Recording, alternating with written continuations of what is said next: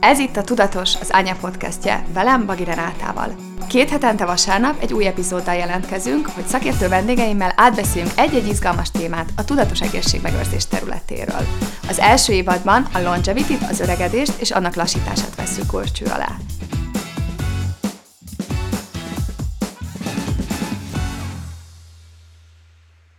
Na, hát szeretettel üdvözlök mindenkit. Nagyon köszönöm, hogy eljöttetek ma.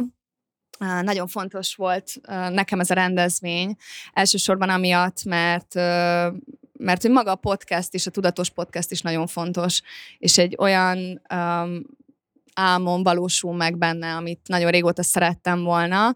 Um, főleg azért, mert nagyon sok olyan emberrel találkoztam, és találkozok a mindennapokban, akiknek a tudása szerintem fantasztikus, és um, nem mindig kapnak szerintem elég nyilvánosságot, vagy nem elég hangosak talán, um, hogy mindenkihez eljusson az, amit ők tudnak. És azt úgy gondoltam, hogy ebben a podcastben meg lehet mutatni azokat, akik a tudatos egészségmegőrzés területén belül uh, tudnak nagyon sok mindent erről a témáról, és nagyon sok újdonságot, ami, ami nekem is minden egyes találkozás velük is, és a többi vendéggel is rengeteget ad, és rengeteg új információt, rengeteg történetet.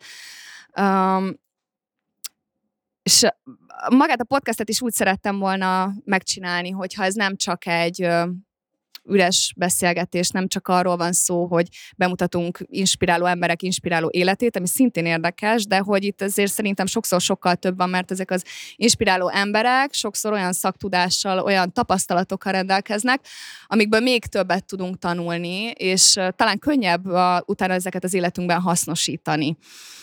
Um, A mai vendégeimet, hogyha hallgattátok a podcastet, akkor már találkozhattatok velük, ismerhetitek, hiszen uh, három különböző részben voltak a vendégeim, és én nagyon szerettem volna őket egy asztalhoz ültetni.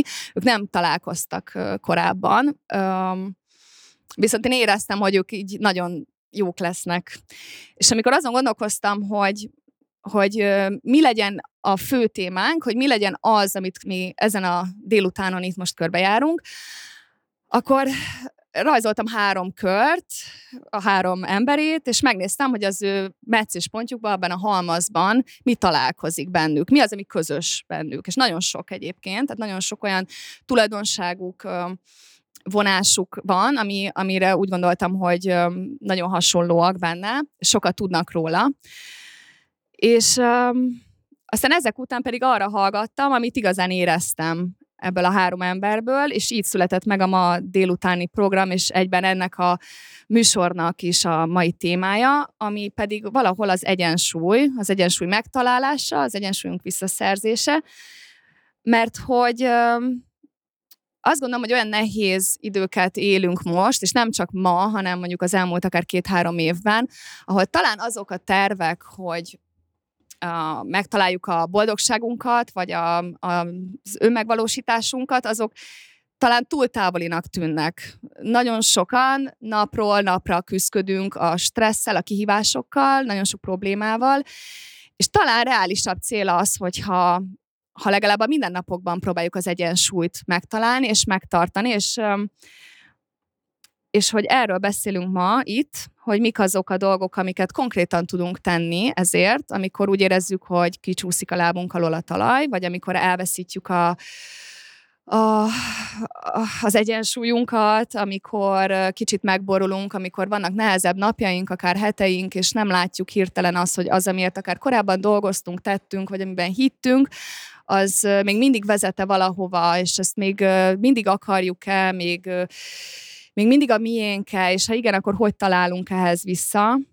Úgyhogy bemutatom nektek a ma délután három vendégét. Rácmolnár Lili, pszichológus, Szemző Fruzsina, tréner, és Pakski András, a Wim Hof módszernek a hazai képviselője.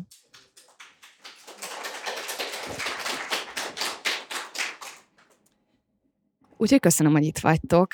És na hát akkor ezzel fogunk belecsapni, azt hiszem, a mai beszélgetésbe, az egyensúllyal. És nagyon szeretném, hogyha bármelyikőtök is kezdi, picit beszélnénk erről, hogy nektek mit jelent az egyensúly ez valami, amit ismertek, valami, amit tanultok, valahol, valami, amit, amit mindig újra és újra kell keresni, vagy újra megteremteni, hogy ti hogy vagytok ezzel. Hm? Sziasztok, akkor, akkor kezdem én. Um, és rögtön arra is válaszolnék, hogy ez szerintem egy olyan dolog, amit... Um, amit ismerünk is, és tanulunk is, mint, mint meg annyi dolgot így az életben, és ugye én alapvetően ma a pszichológiai részt fogom hozni, és ugye szerintem egy nagyon-nagyon fontos dolog tudni, hogy az önismeret, én mindig azt szoktam mondani, hogy élethosszig tartó folyamat.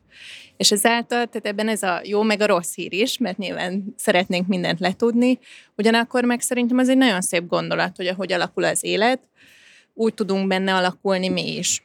És nyilván a, az egyensúly megtalálása is egy nagyon-nagyon komoly önismereti kérdés, amit némileg segít az idő előre haladta, de azért én azt szoktam mondani, amikor ugye például veszteségek kapcsán mondják, hogy az idő, idő majd segít, az idő majd meggyógyít, én azt szoktam mondani, hogy igazából nem az idő gyógyít, hanem az a, az, az a munka, amit a lélek ebben az adott időben elvégez. És ugye szerintem minden kérdéssel így van, és az egyensúly megtalálásánál, fenntartásánál szerintem azt nagyon fontos szem előtt tartani, amit én önismereti kérdésekben is szoktam mondani, hogy az ember a saját önismeretével, a pszichológiával nem azt fogja megtanulni, és nem azt fogja garantálni, hogy nem fog többé rossz dolog történni, vagy nem lesznek stresszes élethelyzetek, hanem valahogy azt próbáljuk biztosítani saját magunknak, hogy bármi is jön, azzal meg tudunk küzdeni. És ezáltal úgy gondolom, hogy így a, az egyensúly megtalálása egy örökké fejleszthető folyamat, és, és én azért tartom személy szerint nagyon fontosnak, mert az elmúlt évek csak társadalmi világbeli problémáit látva abban biztosak lehetünk, hogy a modern élet az könnyebb nem lesz. Az egyetlen dolog, amit tudunk befolyásolni, az a saját tudatosságunk és az odafigyelésünk, viszont ha én vagyok a, a változatlan faktor a dolgokban, akkor úgy gondolom, hogy arra tudok számítani.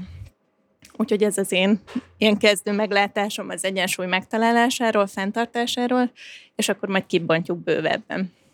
Sziasztok! Ö, igen, hát így az egyensúly az egy örök-örök dilemma, vagy hát egy örök-örök zöld kérdés, és én azt gondolom legalábbis az én életemben, hogy jelen szokott lenni, vagy hogy, hogy igazából a rugalmasságomról szól, hogy mennyire tudom magamat, vagy magamnak megengedni azt, hogy éppen mire van szükségem ahhoz, hogy egyensúlyba legyek, mert hogy ez mindig más, és ez mindig változik, és hogy...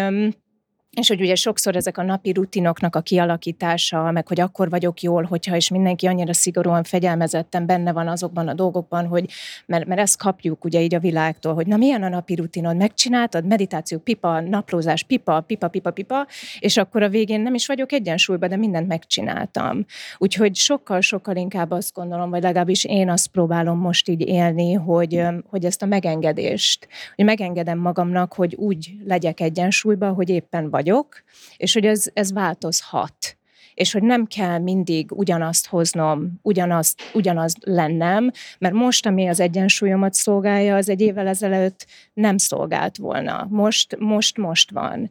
Úgyhogy én, én valahogy ehhez így próbálok kapcsolódni, és hogy időnként ilyen szakaszosan visszatekinteni, hogy, hogy az elmúlt hónapom milyen volt, mik voltak a jellemzők, és akkor időnként ilyen check-in csinálni magammal, hogy, hogy most mire van szükségem, most mit jelent számomra az egyensúly, és hogy, hogy ebben igenis rugalmasnak és megengedőnek lenni, ami régen, vagy hát most nem mindig egyszerű. Előttem van most egy kép, és uh, hadd kérjelek benneteket arra, hogy tegye fel a kezét az, aki ilyesmit látott, akár filmen, akár a valóságban, hogy uh, megbillen egy csónak, abban áll egy ember, és ahogy hadonászik, egyre jobban billeg a csónak. Látott már ilyet valaki esetleg? Oké. Okay. Picit ilyen érzésem van nekem az egyensúlyjal az életben, illetve az élettel kapcsolatosan, mert ha, ha belegondolunk, akkor, akkor sokszor azt érezzük, hogy felborult az egyensúlyunk, mert az életünkben valami történik. És nekem egy kicsit olyan ez, mint hogyha a csónak lenne az életünk, és mi ebben, a, ebben az életben, vagy abban a helyzetben ott hadonászunk össze-vissza, és van egy külső erő, aminek óriási jelentőséget tulajdonítunk, ami így lök egyet először a csónakon. De valójában szerintem a marha nagy baj az ott kezdődik, hogy fogalmunk nincs, hogyan, hogyan kezeljük az első billenést. És hogyha ezt végig gondoljuk, akkor lehet, hogy eljutunk arra a pontra, hogy tulajdonképpen minden azon múlik, hogy elsajátítottuk-e azokat a készségeket, amik abban segítenek, hogy ezt az első billenést helyreigazítsuk, vagy pedig elkezdünk vadul kapálózni, hadonászni, és utána mutogatunk a csónakon kívülre. És számomra az egyensúly az sokkal inkább erről szól. Azt az apró pici készséget megfogni, ami ebben nekem segíteni fog. És hogyha egy picit ezt tovább gondoljuk, akkor... akkor nézzük meg ezt a csónakot, hogy mitől kezd el billegni valójában. Attól, hogy nem vagyunk felkészülve? Szerintem igen. És hogy hogyan tudunk felkészülni? Amikor én azt hiszem, hogy egyensúlyban vagyok, akkor kell nagyon észnél lennem, szerintem. Ugyanis valójában, amiben egyensúlyban érzi magát a legtöbb ember, az egy mozdulatlan terep, de az élet az dinamikusan változik. És abban a pillanatban, hogy létrejön egy ilyen változás, nekem akkor kell készen lennem. És hogyha megnézzünk egy pszichológust, akkor mit csinál? Amikor a billenés indul, akkor tud jól segíteni és gyorsan segíteni, hogyha ezeket a készségeket én el tudom sajátítani általa. Hogyha megnézzünk mondjuk egy, egy szakembert, aki a testtel dolgozik, ugyanezt történik. Ugye Pilatesben például ö, olyan helyzeteket kell felvenni, amelyekben pontosan az instabil szituációkat kell megtartanunk jól. És amikor azt hiszük, hogy marhára egyensúlyban vagyunk, akkor nagyon sokszor mi valójában nem az életre állunk készen, hanem benne vagyunk valamiféle nyugalmi állapotban. De abban a pillanatban, hogy egy lábra kell állnom, és a sport például erről szól, hogy ritkán állok két lábon, tehát lehet, hogy nem két lábon guggolással kellene arra edzenem, hogy stabil maradjak futás közben, akkor minden megváltozott. És szerintem valójában az egyensúly az ez a sztori. Hogy jöjjek rá abban a pillanatban, amikor billen a csónak, hogy dolgom van, és a billenésre készüljek fel, mert az életem nincs addig egyensúlyban, amíg én magam nem állok arra készen, hogy egyensúlyba tegyem, amikor elkezd billenni a csónak. Ebben van valami észszerűség így elsőre? Egyébként, ahogy ide leültem, utána nem sokkal vettem ott észre valami nagyon, nagyon-nagyon jó mondatot, ugye, hogy a, a, a flow, tulajdonképpen az egyensúlyi állapot az, az nagyon nagy mértékben ezzel összefügg. Az arról szól, hogy önmagáért legyek benne egy cselekvésben. És abban a pillanatban, hogy ezt tudom csinálni, akkor nem a hülyeséggel vagyok elfoglalva, hogy megbillent a csónak, hanem azzal vagyok elfoglalva, hogy az adott pillanatban mi az, amit érdemes tennem, vagy amivel jól vagyok. És innentől kezdve sokkal könnyebb megtartani ezt a stabilitást szerintem. Szerintem ez nagyon érdekes egyébként, amit mondasz, mert pont amikor idefele jöttem ma, és nagyon nem úgy alakult az ideutam meg a, a délutánom, mint ahogy ezt terveztem. És akkor álltam egy piros lámpánál, és azon gondolkoztam, hogy lehetne néha valami könnyű. Tehát, hogy le- lehetne, hogy néha csak úgy valami úgy megtörténik, egy folyamat, és a végén azt mondom, hogy ez tök könnyen ment. Hogy csak néha, így valami. És hogy, hogy szerintem valahol az egyensúlyról azt is gondoljuk, hogy az az az állapot, amikor, amikor ilyen nyugalomban vagyunk, ahogy mondtad, hogy beáll ez a nyugalmi helyzet.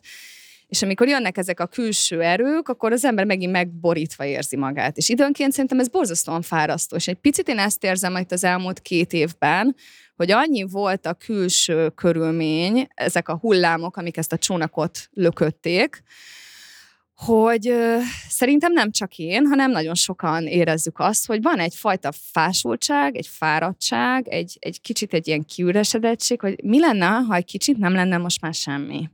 Ha így nem történne semmi. Ha nem kéne már megint valamivel megküzdeni, már megint valamire felkészülni, már megint nem tudom. Tehát, hogy nem tudom, Lili, te például ezt mennyire tapasztalod, illetve tudom a választ, hogy mennyire tapasztalod, de hogy te majd mindjárt elmondod, hogy, hogy azért a, a pszichológusok azért ezt rendesen észrevették, hogy odadom, inkább oda.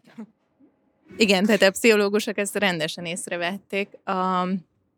És amúgy, szóval ez szerintem egy nagyon-nagyon szomorú dolog, hogy, hogy mostanában nem nagyon tudunk kollégához sem tovább küldeni klienst, mert hogy mindenki tele van, ami egyfelől azt jelenti, hogy nagyon nagy a probléma, másfelől meg azt jelenti, ami pszichológiai szempontból egy szép, szép dolog is, hogy ebben van változás, és merünk segítséget kérni. De hogy, hogy, hogy visszakapcsolódjak ide, hogy... hogy arra várni, amikor most végre jó lesz. Én, én arra jöttem rá, hogy olyan nincs az életben. Tehát én mindig vártam periódusokat, hogy na majd, ha ezt letudom, akkor utána már könnyű lesz. És, és nem, valahogy sosem könnyű, és ugye szerintem fontos, fontos kiemelni, hogy amikor az egyensúlyra gondolunk, sokszor azt gondoljuk, hogy most van egy nehéz periódus, és akkor lesz meg az egyensúly, amikor újra sikerül billentenünk, és újra jó lesz.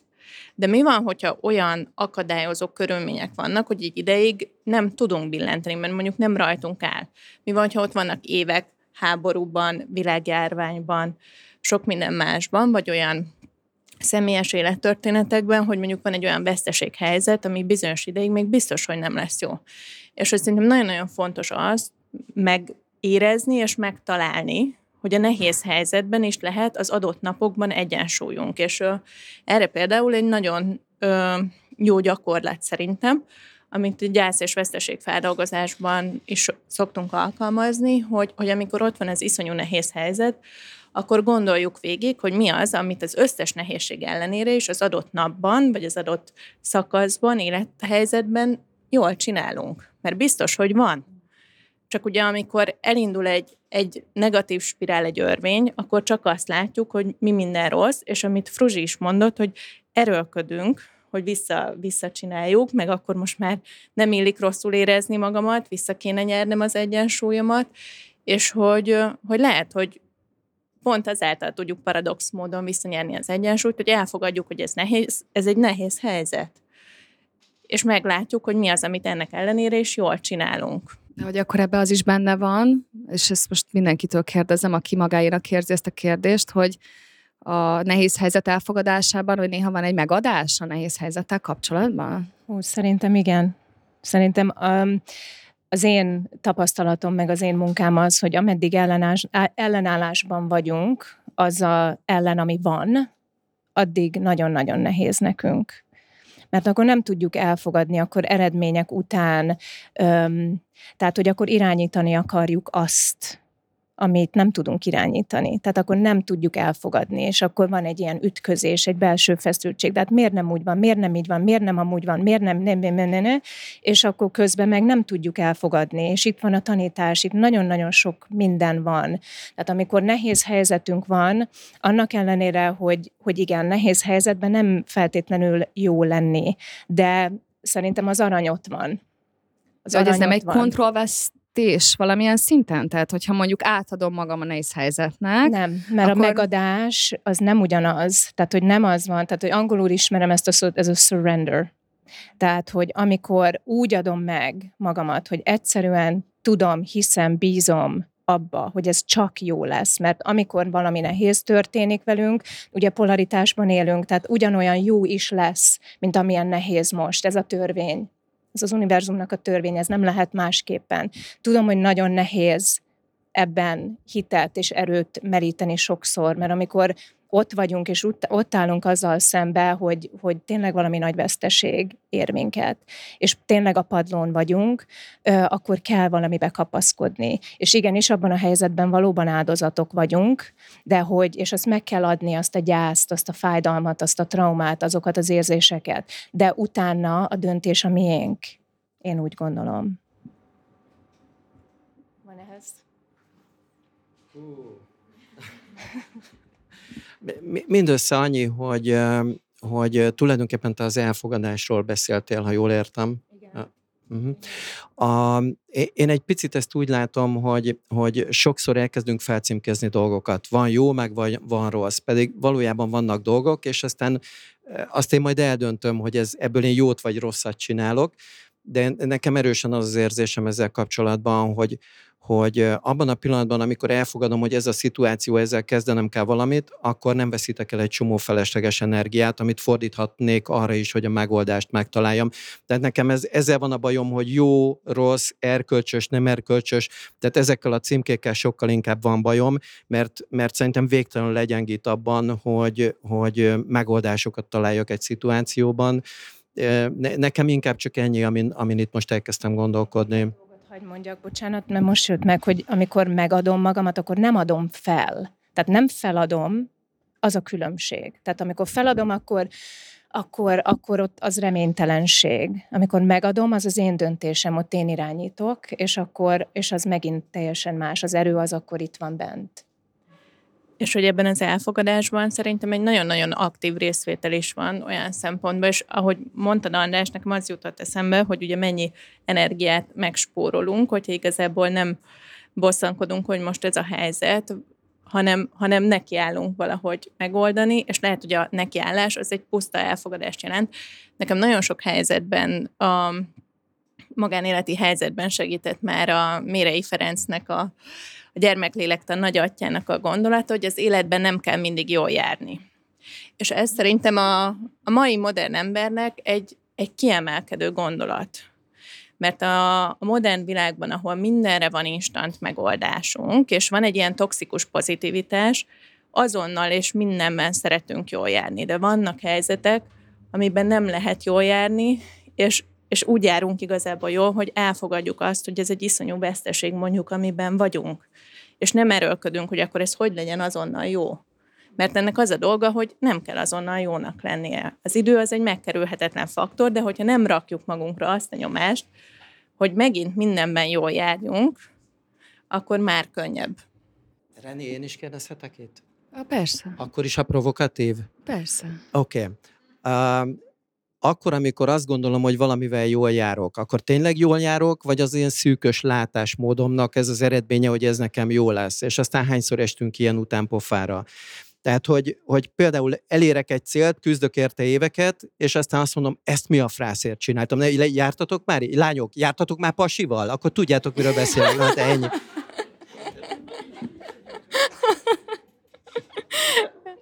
Na igen. Uh, igen.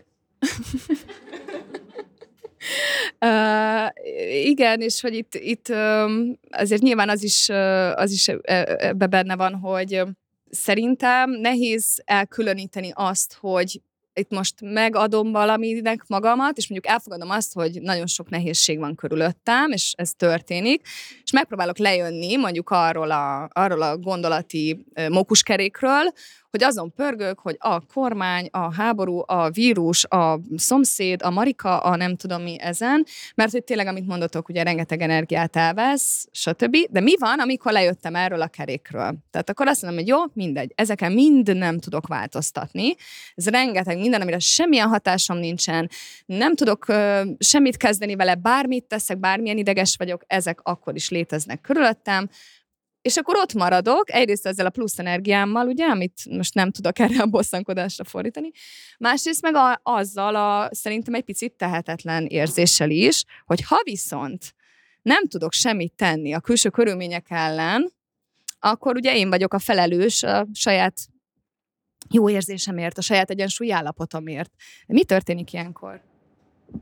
Felelősségvállalásnak hívják ezt a lépést, én azt gondolom, és ezt nem nagyon sokan szeretik. Ezt nem tudom, hogy te hogy látod, de én ezt úgy, úgy látom, hogy, hogy a részemet nem szeretem ö, vállalni, mert akkor szembe kell nézni azokkal a dolgokért, hogy akkor már nem tudom iksz ipszilont hibáztatni, vagy kifele, hogy hát az biztos azért van, mert hát igen, de akkor én hogyan teszek hozzá, én hogyan járultam ahhoz a helyzethez hozzá, és akkor visszajönnek a kérdések ide, és az, az, az viszont nehéz, tényleg nehéz, és sokan hárítják, nem akarják, de azt gondolom, hogy ugye minden rosszban van a jó, és nem véletlenül vannak tele a szakrendelők, mert oké, okay, hogy már szerintem mindenki oda lett tolva, most már nem tudjuk, én azt látom az én munkámban is, hogy, hogy eljött az az idő, hogy egyszerűen így nincs hova menekülni már, és hát magunk elől nem tudunk, mindig ott leszünk, és akkor ezért megyünk segítségért, ami szerintem végre nagyon jó. Abszolút, és, és ez tényleg egy iszonyú nehéz kérdés, a felelősségvállalás, de van a pszichológiának egy irányzata, amiben én személy szerint így a legeslegjobban hiszek, és ez igazából nem csak pszichológia, hanem filozófia, irodalom, egy ilyen minden, minden határon átívelő gondolatkör, az egzisztencializmus, és annak az egyik alapgondolata az, hogy nincs szabadság felelősség nélkül. És ez egy egyszerű mondatnak hangzik, annál nagyobb a súlya, és úgy gondolom, hogy ez az, ami az élet minden egyes helyzetére igaz. És és hogy minden ö, egyensúly visszabillentésben nagyon fontos az, ami igazából a, a pszichológiának, önismeretnek egy alapja, hogy, ö, hogy mondjuk megtaláljuk a történetnek a múltban való gyökerét, és elkezdődik egy veszteségfeldolgozás. Lehet, hogy ez nem is olyan régi történet, de hogy mindig meglátjuk azt, hogy nem... Tehát az, hogy mi az én felelősségem benne, azt nem feltétlenül úgy értem, hogy én voltam a hibás, hanem mi az, amit én a jelenben tudok tenni. És ez szerintem az egyensúly megtalálásában is nagyon fontos. Tehát ugye a felelősségvállalás az, az nem a, a hibával van összefüggésben, hanem azzal, hogy hogyan tudom az erőforrásaimat mozgósítani. Körülményektől függetlenül. És úgy gondolom, hogy ez valóban el fogja hozni a szabadságot minden egyes helyzetben. Mit csinálunk akkor, hogyha egy ilyen helyzet közepén találjuk magunkat? Tehát most beszéltünk már ugye arról, hogy benne vagyunk egy nehéz helyzetben, realizáljuk, hogy mik azok a külső körülmények, amiken nem tudunk ebben változtatni, megadjuk magunkat annak, hogy ez most itt történik, elfogadjuk esetleg annak a lehetőségét, hogy nem biztos, hogy most ebből nagyon jól fogunk kijönni, de majd, majd valahogy ez így fog történni.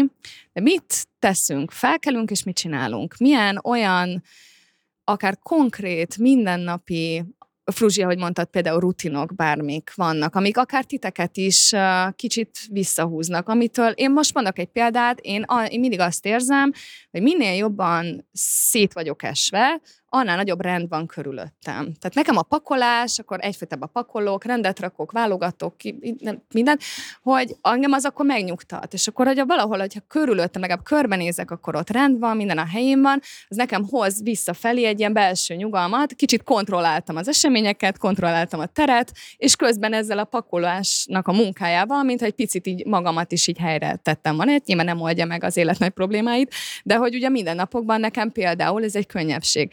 Vannak ilyen dolgok nálatok, ami akár a saját életetekben, akár a, a kliensekkel való ö, foglalatoskodásban, amik ilyen beváltnak tekinthető? Én most azon gondolkodtam el, hogy bennem marha nagy rend lehet, ha ez a mérőfoka, hogy körülöttem mi van néha, de ezt most hagyjuk.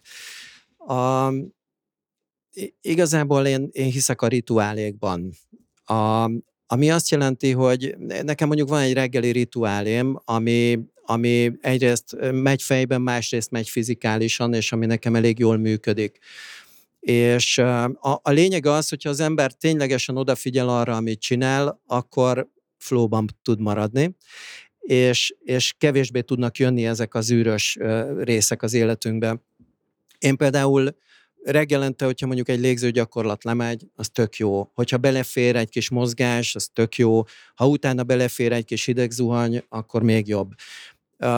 Tehát, hogyha ha, ha valamit kialakít az ember, ami az ő számára működik, és ezt megcsinálja, akkor az nagyon sokszor egyenesben és, és vonalban tudja tartani.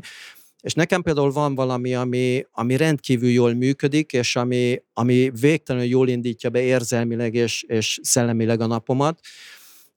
Reggelente, amikor felébredek, én például szoktam egy marha nagyot vigyorogni, azzal a felismeréssel, hogy basszus, egy csomóan meghaltak az éjjel, és én még mindig itt vagyok.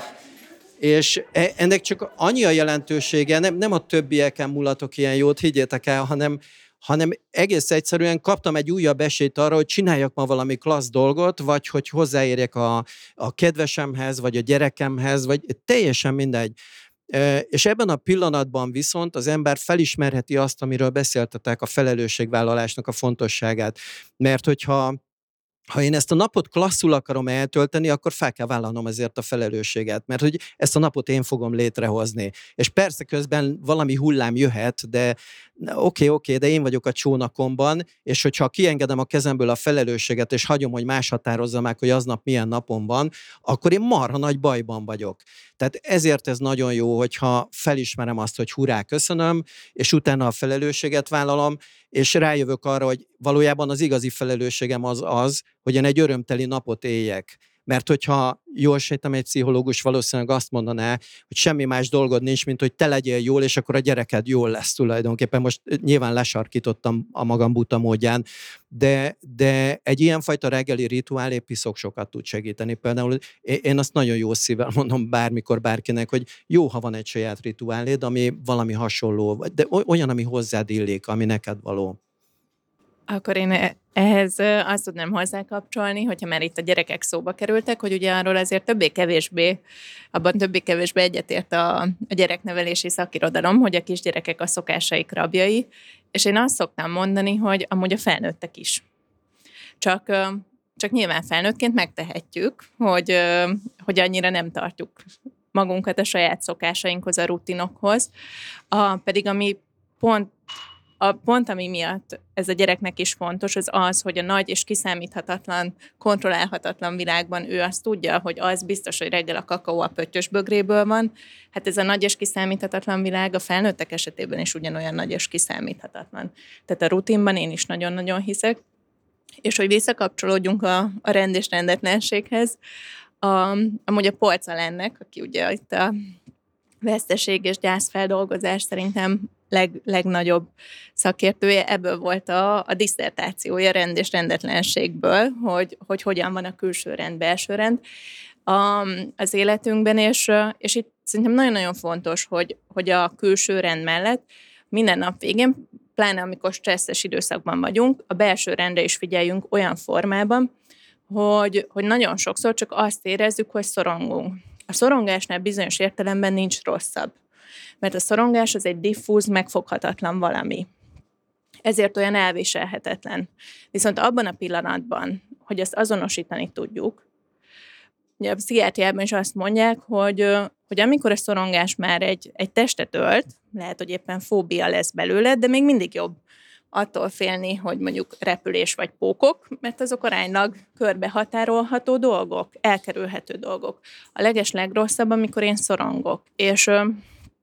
és hogy ilyenkor nagyon-nagyon fontos az, hogy próbáljuk azonosítani a saját érzéseinket, és kutakodni, végigfutni egy ilyen checklista alapján, hogy, hogy mi az, ami bennem ezt a rossz érzést kelti. És akkor lehet, hogy olyan dolgot fogunk találni, aminek nem feltétlenül örülünk, hogy mondjuk az, hogy én irigy vagyok, vagy bajom van valakivel, aki hozzám közel álló, de azon a vonalon már el lehet indulni. Az már egy körülhatárolt valami, és ilyen formán megkezdtük a rendrakást. Én nálam ez egy picit egyszerűbben működik, hogy van egy olyan dolog, amit kialakítottam, ezt úgy hívom, hogy elemi eszencia, és ez igazából a lélek eszenciánk, és négy pillérből áll, azt mondom, hogy ez mindenkinek megvan az a négy fő területe az életébe, És, és én ehhez mértem próbálom az életemet így, így fölrakni, és amikor nagyon eltávolodom ettől a négy pilléremtől, akkor vagyok ugye kibillenve az egyensúlyomból, és, és akkor próbálok minden nap valamit hozzátenni, ami, ami a pilléremet úgy, mert vissza kell tekinteni, én azt gondolom, hogy úgy szoktam csinálni, vagy a nap végén, vagy a nap elején, vagy nem minden nap lehet jó egy napi rutint csinálni, én is egy légzőgyakorlattal, de most, hogy így ötkor kell kelni a lányom miatt, így nem mindig fér bele még korábban kelni, úgyhogy így ezek lehet nagyon-nagyon pici dolgok, és ez a négy pillér, hogy mi, mi a jelentése tulajdonképpen nekem. Az egyik nekem a könnyed és a könnyedségbe tartozik a humor, könnyedségbe tartozik az, hogy, hogy én mennyire tudom öröm, örömteli, és innen jutott eszem, hogy öröm, örömteli pillanatokat ugye szerezni magamnak. És amikor, amikor itt a könnyedség pilléremben úgy érzem, hogy, hogy valami nem, nem stimmel, akkor vagy nem nevettem a barátaimmal, nem csináltam olyat, ami, amit tényleg csak azért csinálok, hogy felhőtlenül öröm és jól érezzem magamat, akkor ja, akkor oké, akkor, akkor nézem meg, hogy akkor most akkor mit kell csinálnom. És ez nekem nagyon-nagyon könnyedén így vissza tud hozni, hogy ez a, ez a négy pillér, ez olyan könnyedén megfogható, és olyan könnyedén mindegyikhez tudok kapcsolódni, hogy olyat, hogy ja, oké, most nem voltam ö, fürdőbe, vagy nem, nem csináltam valamit, ami most az öngondoskodásomat táplálja, mert ott van a pilléremben, hogy ez nekem ahhoz, hogy én jól legyek, az fontos, és akkor ezt úgy szépen úgy feltérképezem, mert erre mindig szánok egy pici időt, mondom hetente, vagy két hetente, vagy ahogy éppen adódik, de ez egy nagyon jó, öm, jó kis gyakorlat, hogy mindenki ezt úgy meg tudja találni a sajátját, hogy, hogy ki ő valójában, ö, és akkor ezt négy pontra le, leszűkíteni, és akkor ahhoz öm, azokat úgy egyensúlyba tartani. Úgyhogy én így szoktam csinálni. Szerintem tök jó, mert amiket mondtatok, nagyon különbözőek voltak, tehát, hogy nyilván azért is, mert hogy mindannyian máshogy érezzük magunkat egyensúlyban, meg mástól, tehát mindenkinek mást jelent, de hogy a megközelítésetek is azt gondolom, hogy bár hasonló, de hogy nagyon sok különbség is van benne. És az merült fel bennem, miközben hallgattalak titeket, hogy, hogy ugye ez egy folyamatos tevés. És hogy ez nem így van, hogy az ember egyszerűen nagy nehezen valahogy megtalálja az egyensúlyát, és akkor ez most már megvan, hanem ezt így minden nap kezdjük újra egy kicsit, hogy megint felkelek, meg, megint mosolygok, vagy megint örülök valaminek, vagy megint kezdem a rutinjaimat, vagy megint számot vetek bizonyos dolgokkal, és ezt újra és újra kell ahhoz csinálni, hogy valahogy ez egy fenntartható állapot legyen. Um, Én mégis nagyon sokszor tapasztalom saját életemben is, és másoknál is egyébként, hogy kialakítanak egyfajta rutint, vagy egy szokást, hogy valamit elkezdenek, legyen ez egy életmódváltás például, legyen ez egy, ez, a, ez például a mozgásnak a bevezetése mondjuk az életükbe, legyen ez egy, nem tudom, a könyvolvasás, és akkor vannak ilyen periódusok benne, amikor az ember nagyon könnyen tudja tartani magát, és hónapokig lendületben tudja végezni ezeket a dolgokat, és akkor van egy, egyszerűen egy ilyen, egy ilyen megborulás, amikor meg valahogy, valahogy nem, most pont ugye beszélgettünk itt még a a program előtt, hogy mondtam Andrásnak, hogy ugye ismerkedem ezzel a hideg terápiával, most már amióta volt a beszélgetésünk, és tök jó haladok, úgy gondolom, de hogy vannak napok, amikor egyszerűen elképzelni nem tudom, hogy most ami hideg víz, az hozzám érjen, és, és hogy rettenetes, és hogy mondtad is, hogy hát neked is, tehát hogy nem is kell, hogy ez, ez, ez történjen. Ezt most azért mondom, hogy ebben ezek rövidek, tehát vannak rövid napok, amikor nem tudjuk ezeket követni, de van, amikor egész hosszú időre az ember kiesik a rutinjából, kiesik a mindennapi jó hangulatából, vagy ebből az egyensúlyából. Mit gondoltok arról, hogy mi az, ami, amikor elindul ez a dominó? Én például érzem, hogy nálam mikor. Tehát, hogy ezek, mert ezek nálam például dőlnek, és nagyon sok embernél ezt látom, hogy az egyik kidönti a másikat, és akkor a végén az ember ott találja magát, hogy ül a, nem tudom, a széken, és néz maga elé. Hogy amikor elkezdjük érezni azt, hogy dőlnek a dolgok, és most gyengül ez, gyengül az, aztán az ember ugye már sajnálja magát egy kicsit, akkor látja, hogy ez egyre rosszabb, akkor már elengedem azt is, mert már az sem érdekes, például ugye a diétáknál szokott ez remekül megmutatkozni, hogy akkor most már tök mindegy, mert most már ez a nap úgyis elment, meg nem tudom, hogy mi az, amivel megfogható. Tehát mit tudok mondjuk ezen a ponton tenni, amikor érzem, hogy kezd dőlni minden körülöttem, hogy mi az a szál, amiben, amiben lehet kapaszkodni? Én mondok egyet, de gyorsat, hogy én nekem az ugrott be, hogy azt most mondtad, hogy mindig csak egy. Mindig csak egy lépés. Tehát, hogy, hogy csak egy lépés. Tehát a, összegezni azt, hogy most hol vagyok, mi az a maximum, amit most képes vagyok megtenni, és az legyen elég. De valamit tegyek. És azt már nem minősítsem, hogy az a tegnapihoz, vagy a tegnap előttihez, meg az iksz ipszilon, hát ő már sokkal erő... Nem, most itt vagyok, és hogy az, az elég legyen. De mindig csak egy. Amikor ugye az én órámon vagyunk, és már mindenki már haldokli, mindig csak, ja, tehát mindig egy. Mind, és tényleg, ott, ahol van egy, ott van még egy. És azután van még egy. És akkor így lépsz ki belőle. És azt gondolom, hogy az, az mindenki tud egy dolgot találni. És ez szerintem nagyon ráillik arra a vonulatra, amit a felépülő függőknél szoktak mondani, hogy mindig csak azt az egy napot, azt kell túlélni, és azt kell végigcsinálni, anélkül, hogy visszaesnénk. És abból a mindig csak egy napból a végén összeáll az élet. És ugye szerintem minden megpróbáltatásokkal teli időszakra egy, egy nagyon-nagyon jó kiindulási pont, hogy próbáljuk napokra osztani. És abból úgy fel fog épülni, és valahogy ki fogunk belőle keveredni előbb-utóbb. Szerintem egy elfúserált társadalomban élünk. A, attól függ, hogy hogy érzem magam, hogy mit látok magam körül. Nézzétek meg! Nem nézek elég jól ki, miért? Mert a szomszéd srácot nézem. Úgyhogy a másik szomszédot kell néznem, hát az rondább. Tehát, de, de tényleg gondoljátok végig, hogy az emberek hogyan gondolkodnak a jó munkahelyről, a jó pasiról, a jó autóról, stb. Az, hogy én jól élem-e az életemet. Vannak bizonyos elvárások, amiket én hülye módon, ha beengedek, és elkezdek hasonlítgatni, akkor mindig rosszul fogom érezni magam. És akkor jönnek a fogyókúrák, jönnek az ilyen-olyan fejlesztések, önfejlesztések, stb. És szerintem az őrült nagy probléma az az, hogyha nem jövök rá egy nagyon fontos kulcs tényezőre, arra, hogy észre kell vennem, hogy tudatos vagyok, vagy pedig kényszeres vagyok. Tehát csak azért, mert én elhatároztam, hogy minden reggel vigyorogni fogok, van olyan napom, amikor felébredek, és inkább dühöngenék, akkor dühöngjek.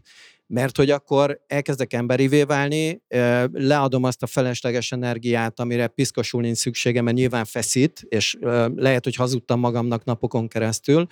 Tehát nem kell, hogy kényszeresen valamit megcsináljak, csak azért, mert elhatároztam. Mert az piszkosul nem a célba visz, és ebből lesznek a jó-jó diéták, meg sok minden más is. Abban a pillanatban, hogyha tudatos vagyok, rájövök arra, hogy mondtad, hogy egyszerre csak egy, és a mai napban ez fér bele, és ma így érzem magam, tehát ma ezt fogom csinálni, ezzel a fajta tudatossággal sokkal jobban tudok állva maradni, és ami még nagyon fontos, szerintem itt használtunk egy szót, illetve kettőt, a, a rituálét, illetve a... mi volt a másik? Azt te mondtad, Lili, a... A szokások? A szokás, és még, még egy erbetűs valami volt szerintem a, a rit... Rutin? Rutin. Aha, igen. Ebben tegyünk még egy óriási különbséget szerintem. A rituálé arról szól, hogy van valami, ami lehetővé teszi, hogy meg tud állapítani magadnak, hogy aznap mi az, amit meg tudsz tenni, és ami előre visz téged. A rutin, a szokás, az meg kinyírja az életedet, a párkapcsolatodat, a gyerekeddel való viszonyodat, és minden mást. Tehát szerintem itt van egy őrült nagy különbség ebben még.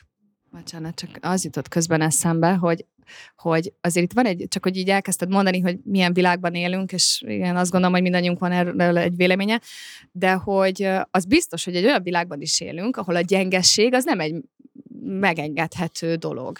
És hogy ahhoz, hogy én mondjuk azt elfogadjam, hogy vannak rossz periódusaim, vagy rossz napjaim, vagy most csak egy dolgot tudok megtenni, és pont a Ugye most vasárnap az az epizód, ami jön ki a podcastünkben, a Lakatos Péterrel beszélgettem. És Péter mondta ezt, hogy, hogy van, amikor egy adott ember, az élet, mert kérdeztem tőle, hogy az életmódváltásnál, hogyha valaki csak egy, egyetlen egy dolgot tud ö, elkezdeni, akkor, akkor mi legyen ez, mit válasszon? És, és azt mondta, hogy azt az egy dolgot, ami annak az embernek a legmegvalósíthatóbb, és hogyha ez most éppen annyi, hogy eddig ötezer lépést ment, és most ez hatezer lesz, akkor, akkor az, az legyen elég. De hogy amit akartam mondani, ez a gyengeség, hogy, hogy ehhez ugye azt el kell fogadnom, hogy én most csak er, ennyire vagyok, most csak ennyire vagyok képes. Ez a maximum, amit meg tudok tenni ebben a napban, és hogy ez most legyen elég. De hogy ez, ez el kell fogadnom azt, hogy ez most csak ennyi. És hogy szerintem ez a társadalom, meg ez a gondolkodás, amiben most élünk, az ezt nagyon nem, nem támogatja. Tehát, hogy most azt támogatjuk, és azt olvassuk, azokat a szupervállalkozókat, akik négy harminckor kell, fut, zuhanyzik, hatkor már az irodában, tizennégy órát dolgozik, és a garázsból csinálta a világcéget, és nem tudom mit, és így ül az ember, és így azt mondja, hogy tök jó, hogy ma fel tudtam kelni. Tehát, hogy így, így már, már ez is egy teljesítmény volt, hogy ma felkeltem. Tehát, hogy, hogy vannak nagyon heroikus példák is szerintem előttünk, és ezeket nagyítjuk fel, ezeknek van nagyon nagy tisztelete, emelt az ember azért a gyengességét, vagy egy rosszabb napot, vagy egy rosszabb időszakot, akár heteket, az, hogy megengedje magának, és fel is vállalja mondjuk mások előtt, hogy most ez történik, azért ezt ez, ez nem támogatja semmi jelenleg szerintem, ami körülöttünk van. Nem támogatja semmi, viszont úgy gondolom, hogy ez az egyetlen járható út, és hogy ez egy nagyon fontos szempont, ami most így bekerült a beszélgetésbe, hogy a A korlátlan világunkban a, az emberi kapacitásaink akkor is korlátozottak maradnak. És hogy ebben van szerintem így a, a megengedés kulcsa, hogy mind mentális, mind fizikai kapacitásainknak van egy vége. És ez így van jól. és hogy, hogy nem kisajtolni magunknak sok-sok elfojtás árán is esetleg mást, mert hát nyilván az elfojtással az a baj, hogy nem igen működött még senkinek. Um, meg hogy én egyetlen egy dologban hiszek az életben, és az az adekvát reakció, hogy, hogy megfelelő reakciót adunk arra, ami van. És akkor ez, ez visszakapcsolódik ahhoz is, amit az András mondott, hogy, hogy az egy nem normális dolog, hogyha a legeslegrosszabb kedvem van, és, és egy borzasztóan nehéz helyzetben vagyok, hogy akkor én magamra erőltetek valamit. Tehát, hogy legyen egy alapkoncepció, ami szerint haladunk, de hogy azon belül az adekvát reakció az a legfontosabb, és hogy soha nem abból van a baj, hogy ö, van egy trauma, vagy van egy nehéz periódus. A baj az akkor van, hogyha ezt elfojtjuk. Én meg azt gondolom, hogy a, hogy a gyengeség... Öm... az mit is jelent igazából? Mert szerintem mindenkinek teljesen mást jelent gyengének lenni, és amiről mondtad te is, hogy a polaritások, és szerintem az egyik legbátrabb dolog gyengének lenni, mert hogy milyen dolog segítséget kérni, megmersz-e szólalni, hogyha kell segítség. Én nagyon sokáig nem mertem segítséget kérni, nem mertem sírni, mert az a gyengeségnek a jele. Aztán éveken keresztül csak bőgtem, amit a testemből ki kellett, hogy mozogjak. Ezért is jött létre ez a mozgásforma, amit létrehoztam. Nem azért, mert hogy én most így kitaláltam, hanem egyszerűen éreztem valamit, és a testemből ki kellett mozogni, és ki kellett sírnom, ki kellett ki kellett, hogy jöjjön. És én azt gondolom, hogy marhára erős voltam. És mindenki nagyon ugyanolyan erős, aki ezt megengedi magának, hogy, hogy igenis lehetek gyenge, és ez ki mondja meg, ki szerint vagyok, akkor gyenge. Ez ki határozta meg nekem. Mert igazából én szégyenültem meg magam előtt, hogy az most gyenge, de ez ki mondta meg nekem, ki határozta meg. És amikor azt egy kicsit elkezdtem szétbontani, és mertem segítséget kérni, és a környezetembe belemertem egy kicsit puhulni, belelágyulni, hogy én nem vagyok mindenkinek a minden, hanem, hanem megengedem magamnak ezt, akkor, akkor szerintem igenis nem, pont, hogy nem gyengék vagyunk egyébként. Abszolút egyetértek ezzel. Nagyon sokszor láttam azt, huszonhárom, több mint huszonhárom éve dolgozom vállalati trénerként, és nem egyszer látom azt, hogy ezek a rendkívül kemény és menjünk előre típusú emberek este előveszik az alkoholt, előveszik a drogot, és egyébként másnap megint nagyon szuper vezetők. Az a kérdés, hogy ez a bátorság, vagy amiről te beszélsz. Tehát annál bátrabb dolgot nehezen látunk szerintem, mint amikor egy pasinak a könycsorog az arcán, mert nézi a babát, mondjuk a, a, a, az újszülött babájukat a, a kiságyban. Tehát én, én, én is ezt gondolom, hogy ez egy nagyon-nagyon fontos dolog, hogy, hogy megint csak mi a fenét kell azzal törődnünk, hogy mit gondolnak mások. Vagy hogy én mit gondolok arról, hogy mások mit gondolnak. Majd ezt gondold végig. Nagyon sokszor piszkosul nem az, nem az történik, hogy, hogy én másoknak akarok megfelelni, én annak akarok megfelelni, aminek szerintem, ő szerintük meg kéne felelni. Megvan ez? Tehát ez az élet egyik legnagyobb tévhite, és pont ehhez kell az a fajta bátorság, hogy, hogy igenis, hogyha van bennem gyengeség, akkor én ezt megmerjem mutatni, mert sebezhetővé teszem magam látszólag.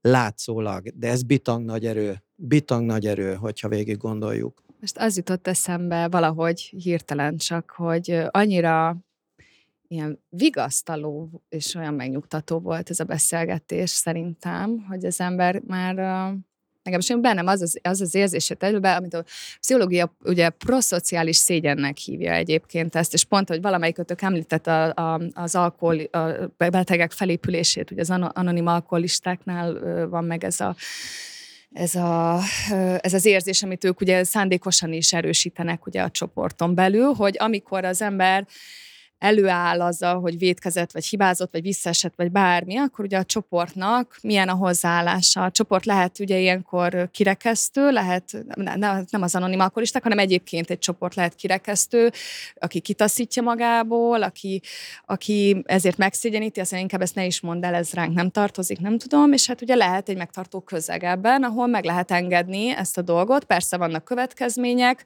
vannak szabályok, amiket ezután akkor most újra kell kezdeni, újra kell számolni a napokat, stb. stb. Ugye, ugye megvan nekik erre a, a módszerük, de hogy valahogy az, hogy ha ki is billenünk az egyensúlyunkból, ha ér is minket egy veszteség, ha bele is kerülünk egy rosszabb periódusba, akkor ezt engedhetjük, ahogy, mondhat, ahogy mondtátok, itt merhetünk gyengék lenni, és megvannak azok a dolgok, amiket alkalmazhatunk, hogy mik azok az egy-egy lépések, mik azok a rituálék, mik azok a rutinok, mik azok a fogóckodók, amik ebben a helyzetben segítenek, de hogy, hogy valahol ennek a, a, a megbocsátása, akár magunk felé is, hogy ezt engedjük történni, és legyünk elnézőek azzal szemben, hogy nem találjuk az egyensúlyunkat néha, és hogy nem mindenki így él, és még az, aki mondja, sem mindig úgy él, meg aki tanítja, az sem úgy él, hanem mindenkinek vannak ilyen napjai, és, hogy, és szerintem ezt én úgy érzem ebből a beszélgetésből, hogy ezt mindenképpen sikerült felvázolni, és talán mások számára is elérhetővé tenni. Köszönöm szépen!